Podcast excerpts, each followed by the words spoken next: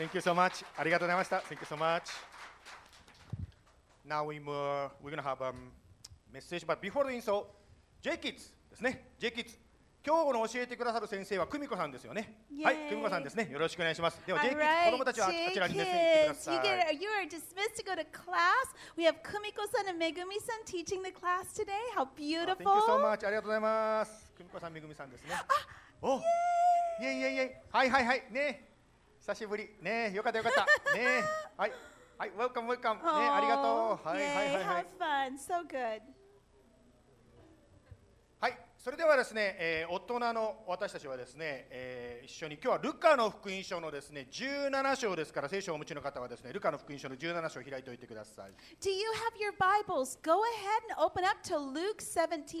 If you have your um, physical Bibles online, all is good. Just go ahead and open your Bibles. はい、ルカの福音書の17章なんですけども、Luke 17. はい、はい、どうぞどうぞ。はい。えーっとですね、先週ですね、えーっと日曜日にですね、えー、淡月にあるフットヒルバプテストチャーチというところですね、子育てセミナーをですね、2つの教会が合同して行いました。And so at Foothills Baptist Church in Awatuki, we had a, um, almost like a collaborative event, event, and we did a parenting seminar. はい。まあ今日ね、あのサチさんがスコッツデールバイブルからですね来てくださって弾いてくださいましたように、こういろんな教会のね協力してですね、こうしてイエス様をね私たち伝えさせていただいておりますが、Isn't it? Isn't collaboration beautiful? Whether we're reaching out with Foothills Baptist Church, or if we have Sachi and Audrey coming from Scottsdale Bible, that we get to collaborate together for the kingdom. まあ先週ですよそのフットヒルバプテストチャーチであったセミナーでですね、あのなんていうんですかね、参加者からの質疑応答の時間があったんですね。 And so here we were. We were at FBC, the Foothills Baptist Church, and we were having a Q&A, a parenting Q&A.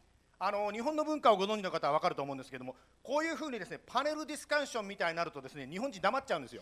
And so, you know, generally speaking, if you have a panel discussion and you're getting questions from the audience, oftentimes Japanese people kind of tend to be quiet.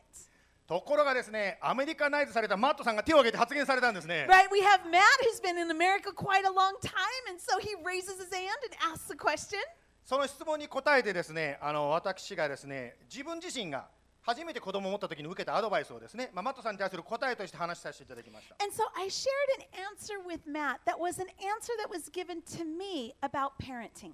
その時にですね、実は私たちに初めて子供が生まれた時にですね、家内の、まあ、私の義理の姉になります、義理の兄になりますけども、ブライアンさんがこんなこと言ったんですね。And so my brother-in-law Brian said this. 子供は夫婦の間に仮住まいしている人ですよってこう言われたんですね。 He said, Remember, children are temporary residents. ね子供は夫婦の間に、まあ、仮住まいしてる。 And so, even in the marriage, what happens is children are really temporary residents in your home. まあ、日本人の私にとっては非常にこう、なんていうんですかね、考えたこともない考え方でした、正直言う And, と。 and for me, the first time that I heard that, I'd honestly never heard that, that it said quite that way before. というのは一般的にですねご存知の方もいらっしゃると思うんですが日本の家庭は子供が生まれると母子つまりお母さんと子供の関係が中心になっちゃうわけですね家庭では Oftentimes, maybe in Japanese households, what happens is when a child is born in the home, what happens is the mom and the child become very strong in their relationship. そしてご主人はですねますます家の外で仕事またはゴルフとか自分の趣味に打ち込むようになっていきます And so, what happens to the father? What happens to the husband? Well, they begin to do a lot of work. They work outside the home a lot, and they also begin to have a lot of hobbies that take them outside the home. そして気がつかないうちにですね時間が経てば経つほどだんだんですね夫婦の間が遠くなっていくんですよ気がつかないうちに Right, and so what happens is, without even realizing it, as time passes, there becomes a distance between the husband and the wife. 実はですね、まあ、こういう統計があったんで紹介したいと思うんですけど And there was a survey taken in Japan, 日本でですね亭主元気で留守がいいと思うはいそうだと思う人何パーセントいますかってこういう統計になっちゃったんですね So the survey is it's good to have a husband who brings home the paycheck but doesn't necessarily stay at home. That's basically the question.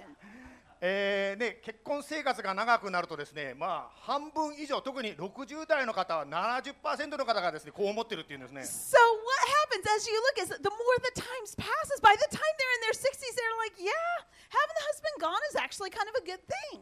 ですから私はマットさんの質問に答えてですね子育てとかまた仕事に忙しい今のうちから 意識的に夫婦の関係を築いていかないと気がついたらですね他人になってしまってる Right. So, um, even as I was sharing in the parenting seminar in regards to Matt's question, that especially when work gets busy or as parenting increases or all of that, it becomes a need to be very intentional in be developing the relationship between the husband and wife. 今日はですねこの、まあ、人間関係ということに関してですねイエス様の教えを学んでいきたいと思いますタイトルは許しの法則です And so we're talking about relationship. And what we're going to do today is we're going to unpack the principle of forgiveness from Luke 17. では聖書4枚のお祈りいたしましょう Before we enter into the word, let's pray. 今日イエス様共にあなたを礼拝できることを感謝いたします Lord, I am so thankful to be able to worship you today.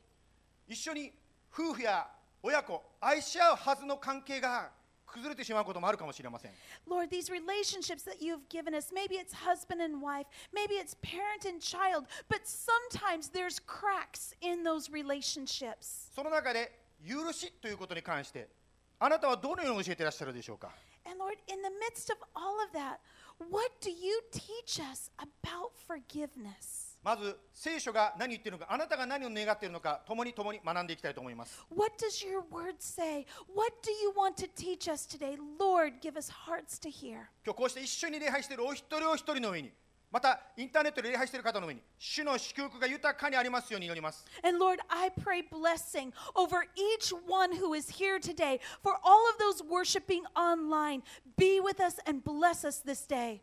イエス様の名前によって感謝して祈ります。With thanksgiving, we pray in the mighty name of Jesus. アーメン。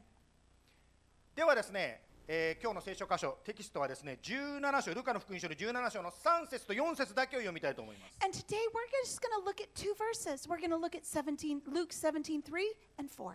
はい。では、ルカの17章の3節から、あなた方は自分自身に気をつけなさい。兄弟が罪を犯したなら、戒めなさいそして悔い改めるなら許しなさい Pay attention to yourselves. If your brother sins, rebuke him. And if he repents, forgive him. 一日に7回あなたに対して罪を犯しても7回あなたのところに来て悔い改めますというなら許しなさい And if he sins against you seven times in the day and turns to you seven times saying, I repent, you must forgive him. まあ教会をですね長い間来てる方はですねああ来たか許しなさいもう聞く前から答え分かってるという方いらっしゃると思うんですけど For those who've been in church for a while, you're like, oh my goodness, I know this verse. I know what it's teaching. まあ、しかしですね、まあ、今日の話をね、まあ、知ってるじゃなくてですね今日の話から何か新しいことをイエス様教えてくれないかなという気持ちで聞いてみてくださいね And so maybe let's not come to this portion of scripture with an I know attitude, but maybe say, God, How are you calling me to live this out today? まずですね、この許しということに関して少しディスクレーマーしておきたいと思います。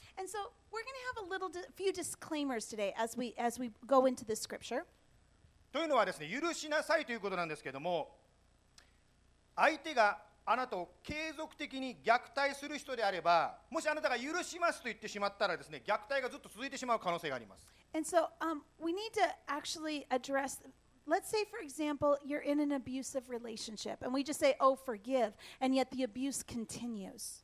ですから許すということはもちろん聖書の教えとして今から学んでいきますけど許した後でカウンセラーとかですねそういう方たちと相談しながら聖書的なバウンダリーを築く必要があります But if we do that, we would be neglect if we didn't say that if that is the situation, that there needs to be some other things in place. Yes, we are called to forgive, but yes, there are healthy boundaries that need to be in place in unhealthy relationships as well. また今日はですね、まあ、ユースのね、あ のすみませんね、ユースグループあると思って行った方、ユースないじゃないかで帰ってきたと思うんですけど、今日はユースがないんですけど、来週ありますからね、ないんだけども、本当に私たちの教会は子供とかユースとかですね、いろんな方と接する中で、誰かが、そういう子供たちが虐待に受けているということを、もしあなたが気づいたら、それは警察に通報する義務があなたにはあります。And so we need to remember, you know, uh, there's no youth today. Sorry about that. Um, we will be having it next week. Our first Sunday is always family worship Sunday. Um, so let's say, for example, real, especially if you have, if there are children under 18. And you guys, I'm really sorry for talking about this, but real is real. If there is somebody that you know or something like that that is being abused or in a very physical abusive relationship, we have a responsibility to, to bring that to light, to call the police. まあ、この虐待のことはさておいてですね、まあ、日常生活の中で先ほど見ましたように夫婦関係親子関係の中で許せないという問題があります Okay, so with that understood, can we all agree that there are some extreme situations and we understand that those need to be addressed? But today we're going to talk about, generally speaking, in our daily lives, how does forgiveness play out? 3節をですねもう一度見たいと思うんですけれども罪を犯した人に対して最初に私たちがすることは何だと書いてますか So, looking at verse 3, so it talks about forgiveness. What's the first thing that we're called to do? ここではですね戒めなさいと書いてますね It says, rebuke him? まあ裁くことと戒めることというのは実は違うんですね Did you know that rebuke and judging are different? まあ裁くなーなんてよくね今日あの言われたりすると思うんですけど裁くことと戒めることは違うんですね And so in the world today, we often hear don't do not judge, but the reality is judging and rebuking are very different. まあ簡単に言いますと裁きというのは相手とあなたとの関係をこう話すために行います You know, to judge, it, it, it's almost like it brings distance in that relationship. しかし戒めは相手を許して相手と近くなるために行う目的が違うんですね But the motive, the, the purpose of, of rebuking is to restore relationship. まあ戒めて相手が悔い改めたならば許しなさいとここで教えてますね So it says rebuke, and then if they repent, forgive. それが7回繰り繰り返されてもですね許しなさいとイエス様も言ってますね And so for seven times, Jesus says, for seven times, if that happens, continue to forgive. まあ今日の箇所に似た話としてですねマタイの18章の21節22節にこんなことが書いてありますね And there's similar teaching in Matthew 18. ペテロが身元に来ていった主よ兄弟が私に対して罪を犯した場合何回許すべきでしょうか7回まででしょうか Matthew 18, 21. I love Peter. Then Peter came up and said to him, Lord, how often will my brother sin against me and I forgive him? As many as seven times? イエスは言われた私は7回までとは言いません7回を70回するまでです And Jesus said to him, I do not to say to you seven times, but 77 times. まあね皆さんも日常生活の中で特にですね、まあ、家庭生活とか子供子育ての中で社会生活の中でですね、まあ、許すということ自体難しいと思うんですが何度も何度も同じことを繰り返すとですねやっぱりいい加減にしてくれよと言いたくなりますよね So here we are. We're in our family, we're in school, we're working. And you know, honestly speaking, when when you the same sin or the same mistake is being made over and over and over again, you get really tired of forgiving. それだけではなくて、相手がごめんなさいって言わなかったらどうするんですか？先日ですね、あの私の友人のですね、ソーシャルメディアのアカウントがですね、突然凍結されてしまったんですね。まあ、何の計画もな警告もなくですね、突然凍結された、もう使えなくなっちゃったんですね。There was no warning. そのことを通してですね今まで友達とシェアしてきたすべての思い出や写真が全部ですねもう見れなくなってしまった And so all of a sudden, in one moment, they, we can't see the pictures, we can't see the memories that we've had together. カスタマーサービスにですねなぜ私のアカウントが凍結されたかの理由を聞いても教えてくれないそうです And so they've communicated, they've asked, why is our, why is our account frozen? There, there's no answer. まあ、この世を生きていると皆さんも体験があると思うんですが、この不公平っていうんですか、なぜ、なんでこんなことを私が受けなきゃいけないのという、そういう出来事というのはたくさんあると思います。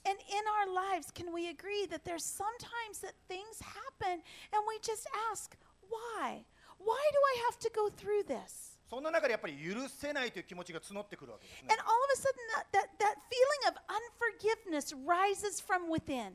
まあですから実際に私たちが生活をしているとですね、加害者、があなたに許しを請わないということが多いんじゃないでしょうか And oftentimes, check me if I'm translating this right.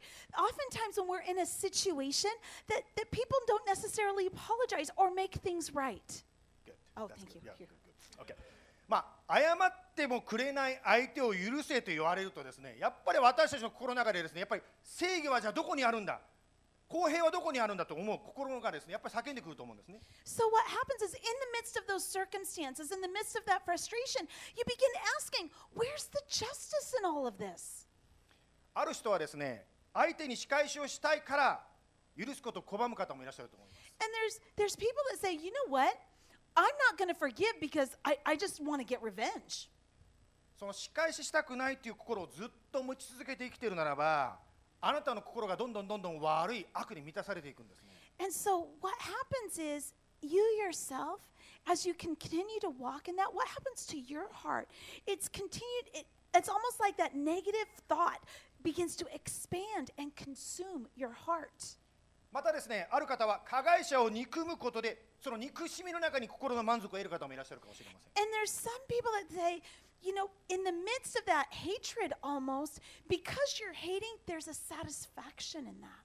しかしその憎しみとか苦みを自分のエネルギーにして生きている人はその心がどんどんどんどん病んでいってしまうんですね And if you're living in hatred, if you're living in bitterness, what happens is your own heart becomes sick.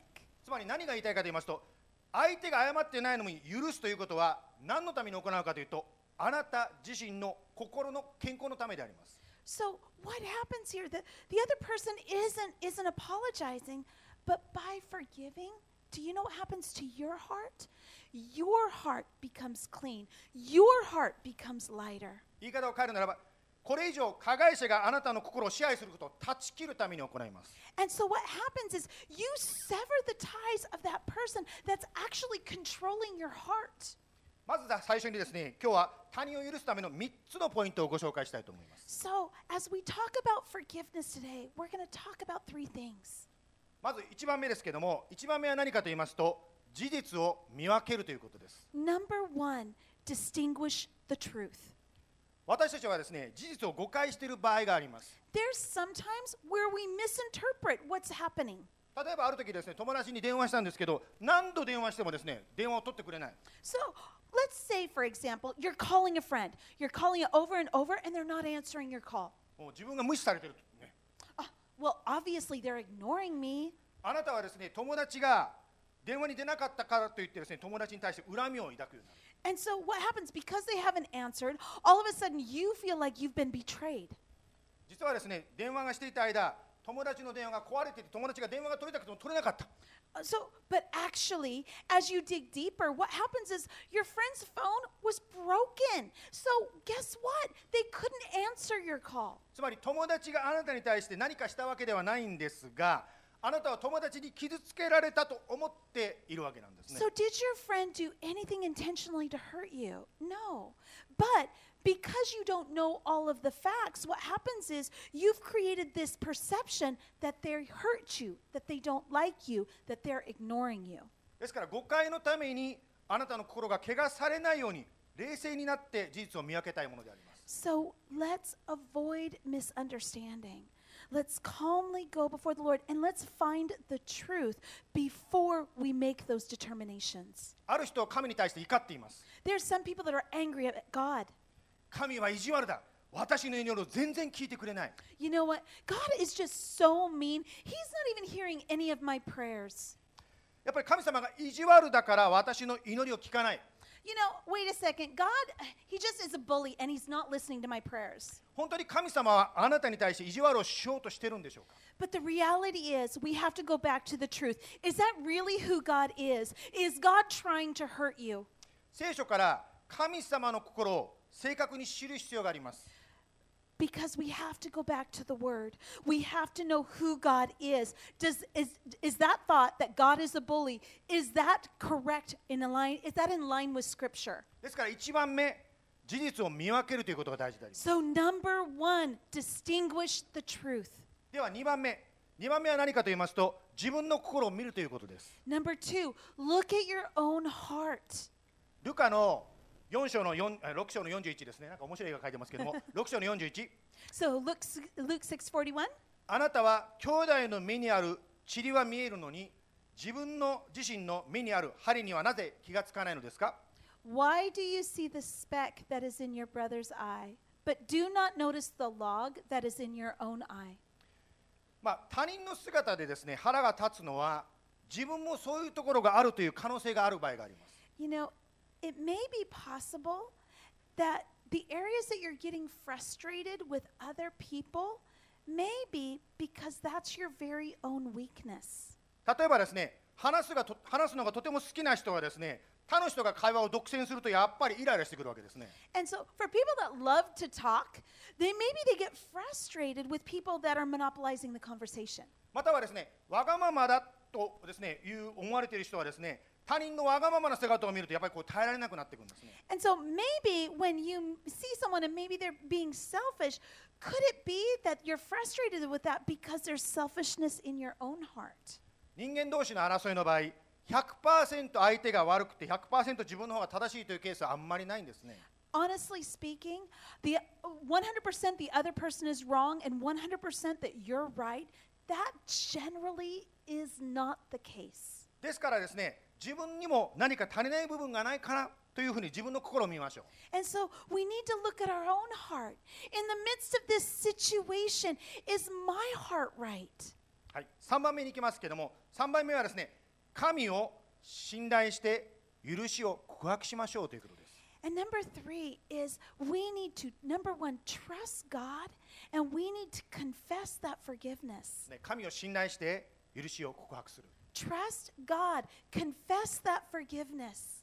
第一ペテロの2章の23節にこういう言葉があります In 1 Peter 2:23 says, これはキリストの姿なんですが罵られても罵り返さず苦しめられても脅すことをせず正しく裁かれる方にお任せになった When Jesus was reviled, he did not revile in return. When Jesus suffered, he did not threaten, but continued entrusting himself to him who judges justly. つまりイエス様は裁くことを父なる神にお任せしたとこう書いてますね It says that Jesus entrusted the judgment to the Lord. またパウロはこのように進めております And Paul says this in Romans 12. ローマ書の12章の19節愛する者たち自分で復讐してはいけません神の怒りに委ねなさいこう書かれているからです復讐は私のもの私が復讐する主は言われます Beloved, never avenge yourselves, but leave it to the wrath of God. For it is written, written Vengeance is mine, I will repay, says the Lord. つまりここにですねもし私がじゃあ許したらどこに正義があるのですかの答えが書いてあります So the, it begs the question Pastor, if I forgive, where's the justice? つまり正義はきちっと裁かれる方がいる神があるんだということなんですね The reality, justice is in the Lord.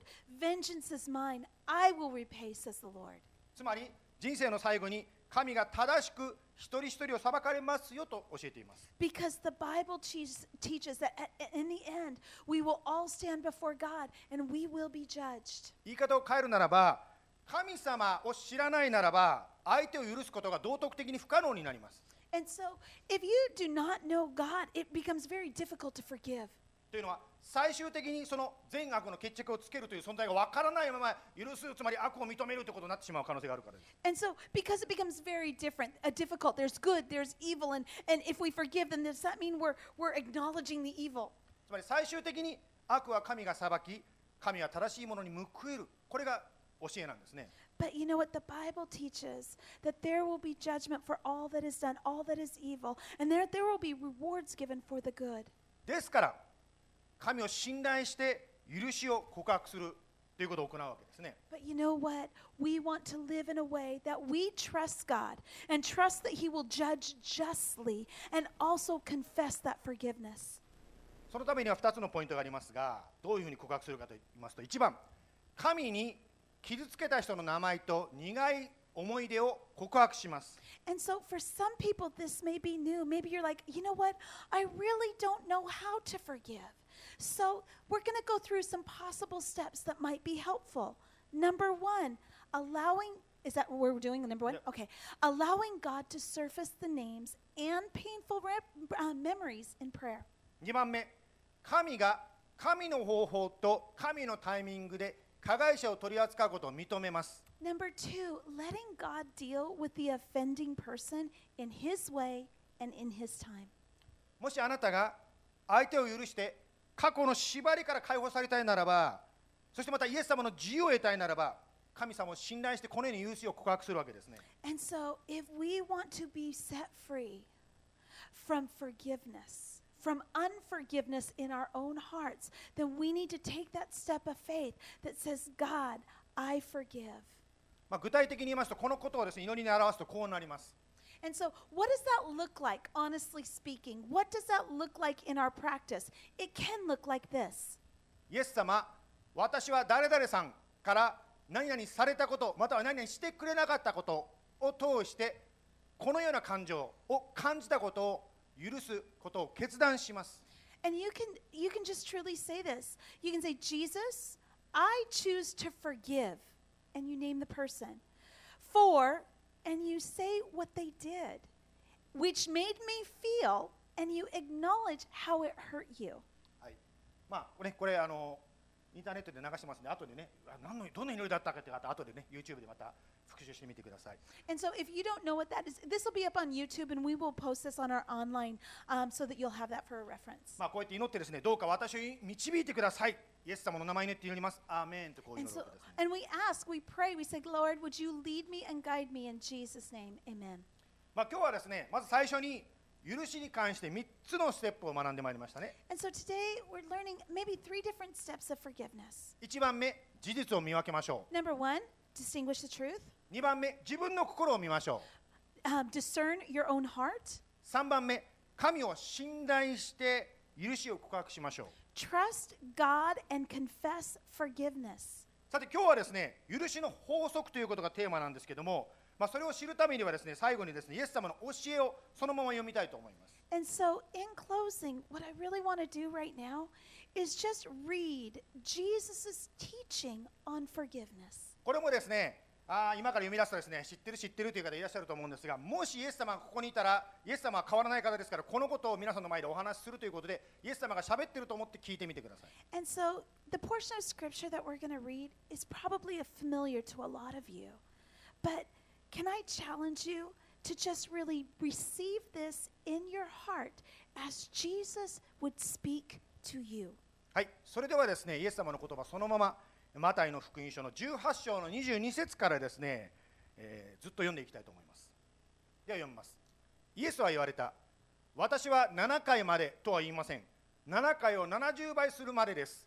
ですから天の御国は王である一人の人に例えることができます。その人は自分の家来たちと生産をしたいと思った。生産が始まるとまず6000万デナリの負債のある者が王のところに連れてこられた。Jesus said to him, I did not say to you seven times, but 77 times.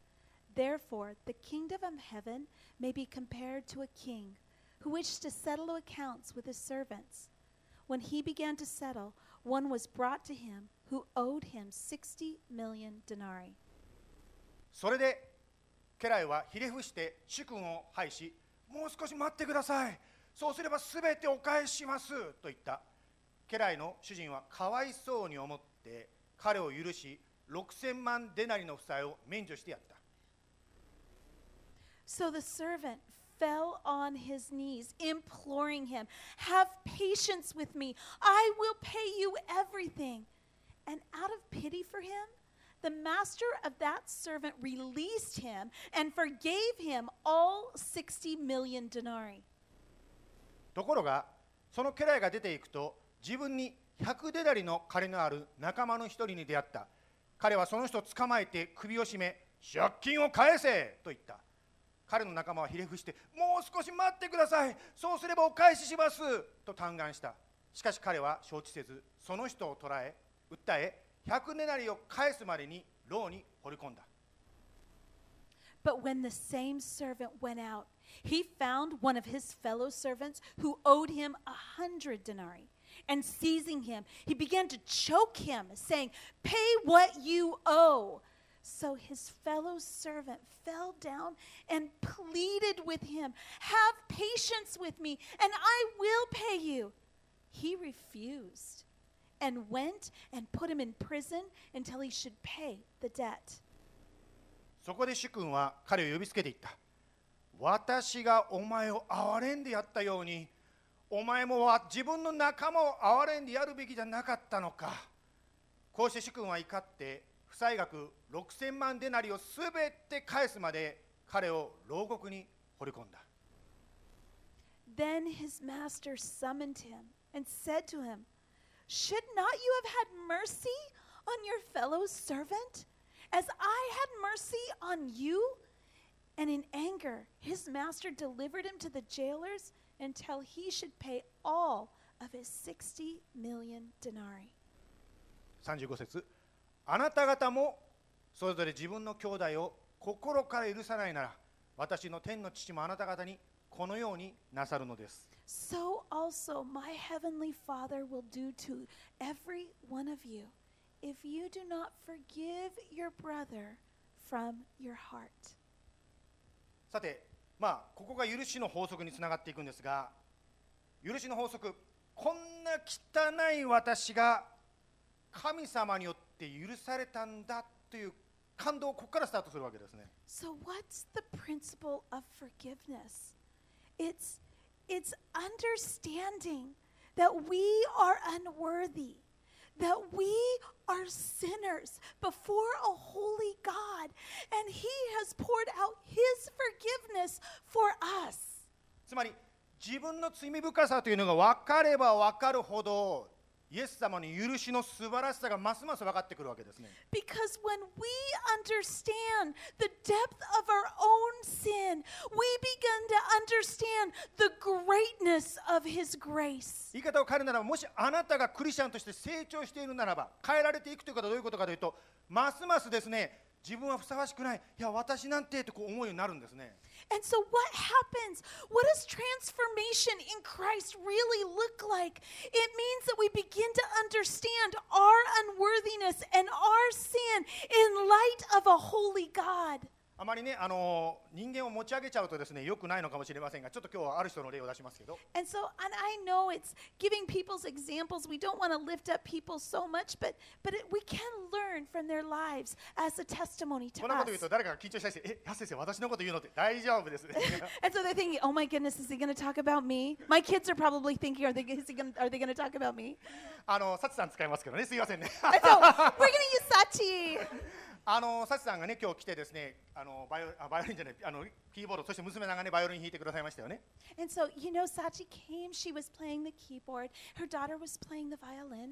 あのねサチさんとはですね私がですね2003年に初めてフェニックス初めてじゃないな2回目かな3回目かなフェニックスに来た時にお会いしたんですね And so, way back, about probably 2003, it was my first time that I met Sachi. ですから私がですねフェニックスに来てですね2019年に来た時にですね、まあ、サチさんにですねよかったらいっぺんそのミュージックの賜物でどうぞ私たちにですね一緒に賛美しましょうということをお話ししたんですね And so, maybe back in 2019, when we had seen each other, we're like, you know, please, Sachi, you have such a gift. Come and use that beautiful gift in our church. まあところがですねコロナとかいろいろあってですねなかなかそれが実現しませんでした But then, as we all know, COVID happened, a lot happened, and trying to get that to come to pass was actually kind of hard. でようやくですねそのタイミングが与えられて今日ですね私たちは一緒にですこの後もまたにしてくださるんですけど一緒に礼拝できることになりました And so what happened? Uh, then, um, then today happened where she was able to come, and it took a while, but we're so glad that she's here. その時にですね私はこのように聞いたんですねあの私のことをあんまりサチさんのことをあんまり言わないでほしいって言われたんですね And so, and obviously, she's like, please don't mention all of the things. Please keep me on the down low. つまりですね、フェイスブックとかですね、ウェブサイトでですね、サチさんが弾きますね、もう顔写真と一緒にですね、ピース、私が弾くから来てねってそれはしないでくれってですね、And so it's like, don't put my face on socials. Don't put me with the peace sign going, here I am. Please don't do that. あのそのね、本当に心の動機っていうんですか、つまり、やっぱりイエス様を私たちが礼拝に来るために来てんだってですね、なんか特定の牧師さんとかですね、特定のミュージシャンの演奏を聴きたくて来てんじゃないんですね。But the reality is, it's because what was the motivation behind that? The motivation is Jesus. We have come here today for one purpose, and that is to lift his name on high. つまりですよ、私たちはイエス様の大きさが分かれば分かるほど、ますますですね、自分の汚さ、自分の小ささというのが見えてきます。Because when we understand the greatness of our Jesus, we understand who we are and, and uh, who we are before him. 言い方を変えるならば許しの問題に出会っている時私たちはますますイエス様の大きさを知る必要があります The more we are forgiven, the more we understand our own sin and the greatness of our God. つまり許しの法則もう一文で書きますと書きますとこうなりますね If you just put the principles of forgiveness in one sentence, this is what it could look like. 私が許されたのであなたを許します Because I was forgiven, I forgive you. ちょっとですね今日のテーマでもあるのでこの言葉日本語でも英語でもどちらでもいいですあなたが読め読む読みたい言葉で読んでみてみましみましょう And so we're going to declare this principle. You can s- say it in Japanese, you can say it in English, whichever language you feel more comfortable in.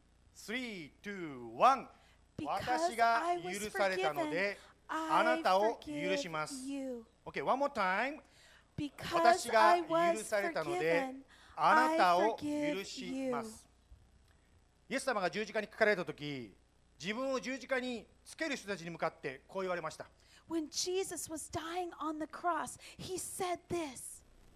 父よ彼らをお許しください。彼らは自分が何をしているのか分かっていないのです。Father, forgive them, for they know not what they do. まあ、この許しの言葉ですね。もちろんこの許しの言葉によって私たち許されたわけですが。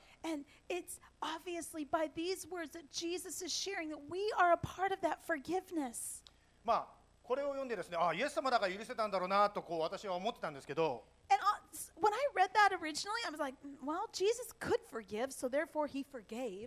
そしたらですね、人の働きの7章の60節にこういう言葉があるんですね。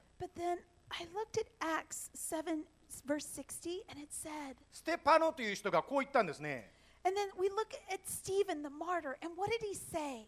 ひざまずいて大声で叫んだ主よこの罪を彼らに負わせないでください Falling to his knees, he cried out with a loud voice, Lord, do not hold this sin against them. まあ、ステパノはですね非常にですね、まあ、迫害されて苦しんでいたわけですけどお前たちを呪ってやるとかですね神様彼らをジャッジしてですねこのことの正義を示してくださいと叫ばなかったんですね Do you if you do not know who Stephen is, he was being stoned to death for his faith in Christ. And he could have turned around and cursed all the people that were throwing rocks at him. He did not. Instead, he said, "Do not hold this sin against them." なぜ彼がですねこの罪を彼らにつまり自分よりすでに憎んでいる人たちに対して言うことができたんですか How could he say this to people that were hating him and even killing him?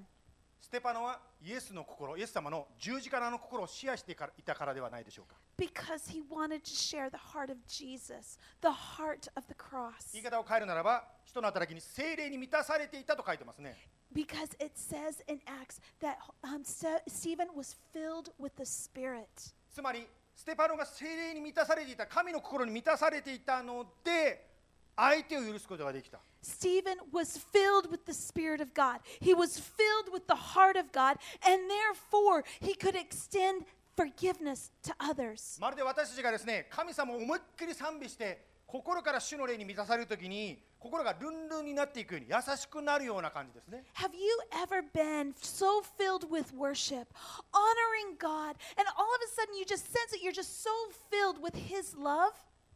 まあ皆さんのお持ちの携帯の電池が切れそうになったときにコンセントにつなげばまたパワーが再開するようにですね力をもらうように私たちも神の霊に満たされるならば相手を許すことができるようになります Have you ever looked at your phone and it, it you only had like 5% left and you needed to find a charger and you put it, it, it recharged and all of a sudden it was full battery? You know what? That's our hearts. That we need to be recharged. We need to be connected to Jesus. We need to be filled in the Spirit. 同じように私たちがもしキリストの霊に満たされるつまり精霊に満たされるときにキリストの 許しに満たされて相手を許せるようになります If we are filled with the Spirit, if we ourselves are filled with the heart of God, what happens? We are filled with forgiveness that not only are we forgiven, but we can extend the forgiveness to those around us. ですから私たちは毎日聖書を読んだり祈ったりして神を求めていきたいものであります So, what do we do? We want to be in the Word of God, pray unto the Lord, be filled with the Spirit that we can walk in obedience unto the Lord. そして賛美を持って神の霊の満たしを求めていきましょう And we want to just truly praise Him in our lives as we seek Him. 今からですね、えー主の晩餐というのを行ってみたいと思います。So today we are going to share the Lord's Supper together. これはですね、イエス様の許し、あなたや私の許しを覚える時であります。 This is a time. What is the Lord's Supper? It's a time to remember the forgiveness that we have received. イエス様、私はあなたを信じますと思う方、誰でもいいです。今からですね、配りますので、ぜひね、それを取ってください。 Who can partake in the Lord's Supper? It is anyone, anyone who believes in the forgiveness of Jesus Christ. はい。じゃあ今、後ろの方からね、配っていただいておりますので、ぜひですね、取っていただきたいと思いますけども、 So what's happening is we are actually um, passing the the Lord the, the elements out right now. We're starting from the front and the back. はい。えー今、えー一緒になりますんでね、開けないで待っててくださいね。 And so we're going to open this together. So don't open it quite yet. はい。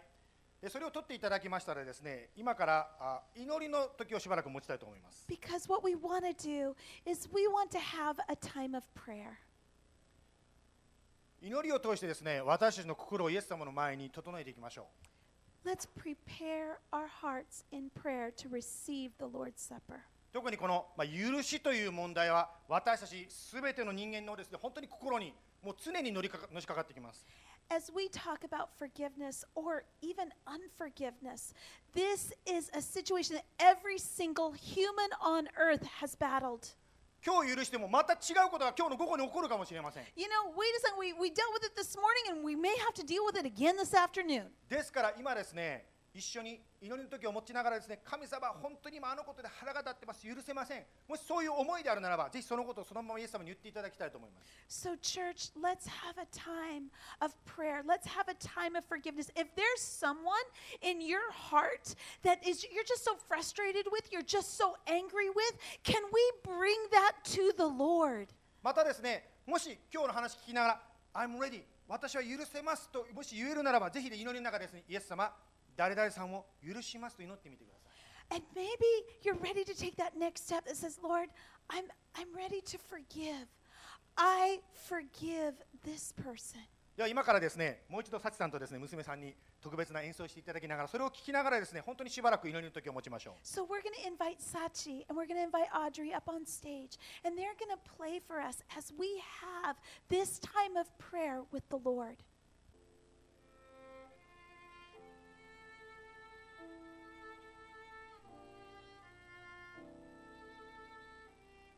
お祈りいたしましょう.イエス様今日もう一度こうして一緒にこの日集まってあなたの十字架のことを覚えさせていただいてありがとうございました Lord, this is the Lord's day, and we have gathered together today to remember the cross. 今日は本当に多くの罪もう6000万デナリと書いておりましたけども本当に神様あなたが私たちをこんなにも愛してくださっているということを改めて思いました The debt of 60 million denarii. And yet, Lord, I think of that as my own sin and the greatness of my sin. 時々もう罪のことを簡単に軽く考えてしまうことあることをお許しください Lord, forgive me for sometimes I make light of my own sin. 罪許してくれってのは分かるんだけどこの他のこと聞いてくれますかとなんか神様あなたのこと軽く扱っていることを許してください Forgive me, Lord, for sometimes I forget my own sin. I forget about the forgiveness. I say, God, will you do this for me instead? Will you will you do this? もう一度今日こうしてひとときあなたが私たちの罪のために死んでくださったそのあなたの愛をもう一度思い出します And so, Lord, today, once again, we remember your love. どうぞ今週1週間今日こうして一緒に礼拝しているお一人お一人の上に神様のこの許しの力が溢れ出ますように Lord, we pray once again this Sunday that the power of your forgiveness would flow.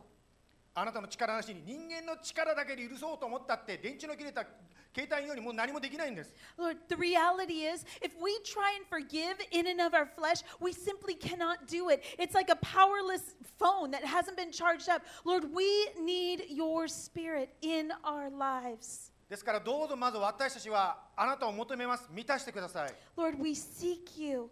Fill us with your presence. そしてあなたのその愛を持って許しの心で今週1週間歩むことができるように助けてください And with love, with the heart of forgiveness, may we go and enter into this week.